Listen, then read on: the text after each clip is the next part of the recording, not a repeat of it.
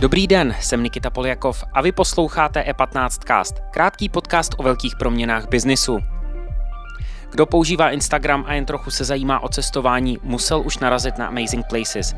Jak platforma, která doporučuje krásná místa, kam se vypravit na dovolenou, vydělává peníze a jak pracuje s influencery, to nám dnes poví Václav Vítek, Chief Marketing Officer a jeden ze speakerů nadcházejícího e-commerce summitu, který E15 pořádá od 13. do 16. září.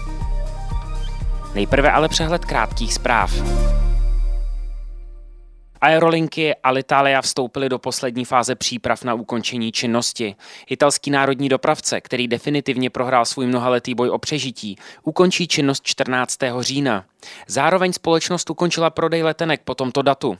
Aktivity Alitalia převezmou od 15. října nové aerolinky Italia Transporto Aereo. Většinovým vlastníkem těchto aerolinek je italská vláda. Do začátku aerolinky dostaly investici ve výši 700 milionů eur. Další prostředky by měly postupně dostávat až do roku 2025. Firma Centrální výběrová řízení Vlastimila Zimáka se ocitla v insolvenci.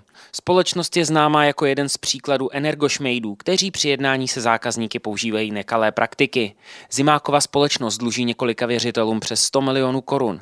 Vyplývá to z insolvenčního rejstříku. Insolvence by ovšem neměla znamenat konec společnosti. Součástí úpadku je zároveň reorganizační plán. Premiér Andrej Babiš a jeho ministři v první polovině letošního roku vyplatili poradcům, advokátům a advokátním kancelářím dohromady 70 milionů korun. Roční náklady na externí odborníky dosahují v posledních letech stovek milionů. Podobnou částku lze očekávat i na konci tohoto roku. Nejvíce utrácelo tradičně ministerstvo financí, které platí za advokáty zastupující Českou republiku v mezinárodních arbitrážích. Dohromady jim letos už vyplatilo přes 20 milionů korun.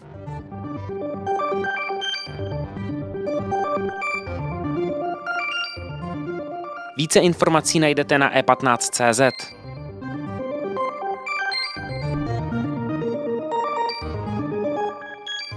Teď už tu vítám Václava Vítka, Chief Marketing Officer firmy Amazing Places. Dobrý den. Dobrý den, díky za pozvání. Eh, jak vám jde biznis? Když jsem před pár lety eh, s vámi se o tom bavil, tak bylo náročný najít správný business model. Podařilo se vám skloubit, řekněme, ten eh, Instagram, Instagram Live, krásné věci, řekněme, vášeň pro cestování s, s příjmy?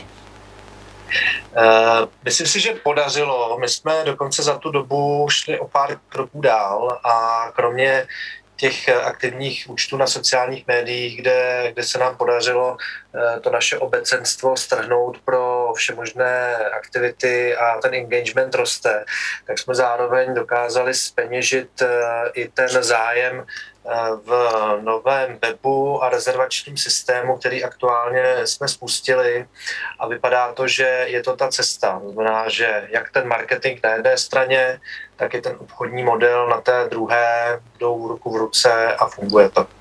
Tak super, to mám radost. To znamená, se pohybujete teď na docela konkurenčním prostředí, vy vlastně teď na nějakým způsobem jdete proti Bookingu a tak, ne, chápu to správně. Jste jeho partneři, ale zároveň konkurenti. Je to, je to tak, my, my jsme ještě donedávna byli v nějakém affiliate programu s Bookingem, eh, protože si někteří naši partneři přáli mít možnost eh, nějakého prolinkování s Bookingem. Na druhou stranu eh, my jsme vlastně Amazing Places začínali z toho důvodu, že nám chyběl na českém trhu cestovatelský portál, který do detailu popisuje ta místa i z ohledu na ten zážitek a to je vlastně ten business model. Přestože se to zobchodovává jen částečně, naši partneři platí nějaké členské poplatky, tak eh, to, co teď k tomu přibylo, je ten zjištný obchodní model, který bez, bez kterého by to vlastně bylo těžší do budoucna. Takže jsme konkurence, jsme ale tak trošku jiný. No. Mm-hmm. Na E15 e-commerce summitu budete mluvit o eh, vašem přístupu k influencer marketingu. Eh, je pro vás důležitý mít influencery a pomáhají vašemu biznesu nějakým způsobem? Případně jakým? My jsme ten influencer marketing už od začátku chtěli dělat jinak. My přestože se tomu nevždy ubráníme, tak se snažíme ten product placement pozadit co nejvíc a ve zkratce by se dalo říct, že my každému influenceru dáme klíče od našeho účtu mm, na Instagramu a on si vlastně s ním v úzovkách může dělat, co chce. Má samozřejmě od nás ne návod, ale spíš nějaké přání, jak by to mohlo vypadat.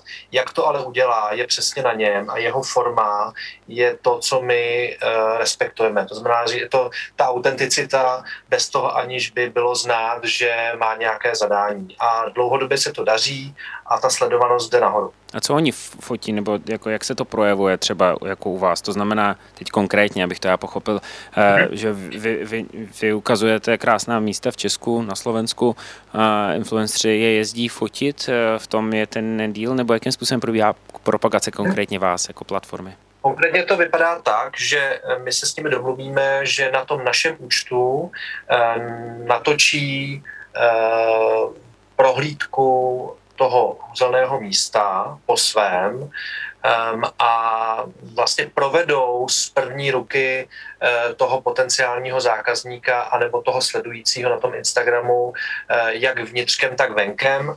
A z, podělí se o svůj vlastní zážitek toho místa. Znamená to tak, že když někdo třeba rád plave v biotonickém jezírku, biotopickém jezírku, pardon, eh, tak může říct, že Eh, jsou tam a natočit to, že tam jsou mělké schody, takže někdo, kdo se třeba bojí, eh, tak tam mít problém nebude. Je to příklad toho, že v tom textu se to dost často špatně popisuje nebo propisuje.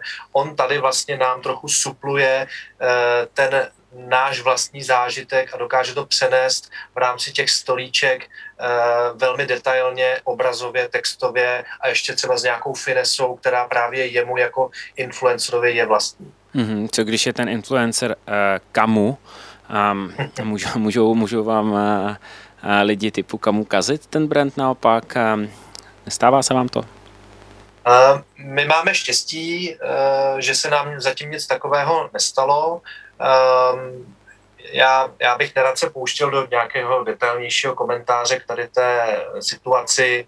Uh, je, dejme tomu, že to je eh, že to je nějaký risk, pokud eh, máte hodně sledujících a máte hodně práce, že někdy třeba narazíte na nějakou podobnou situaci, kterou pak musíte nebo nemusíte omlouvat. Nám se stává, že pracujeme třeba s někým poprvé, s nějakým influencerem, a ne úplně se ta naše představa a jeho realizace střetne.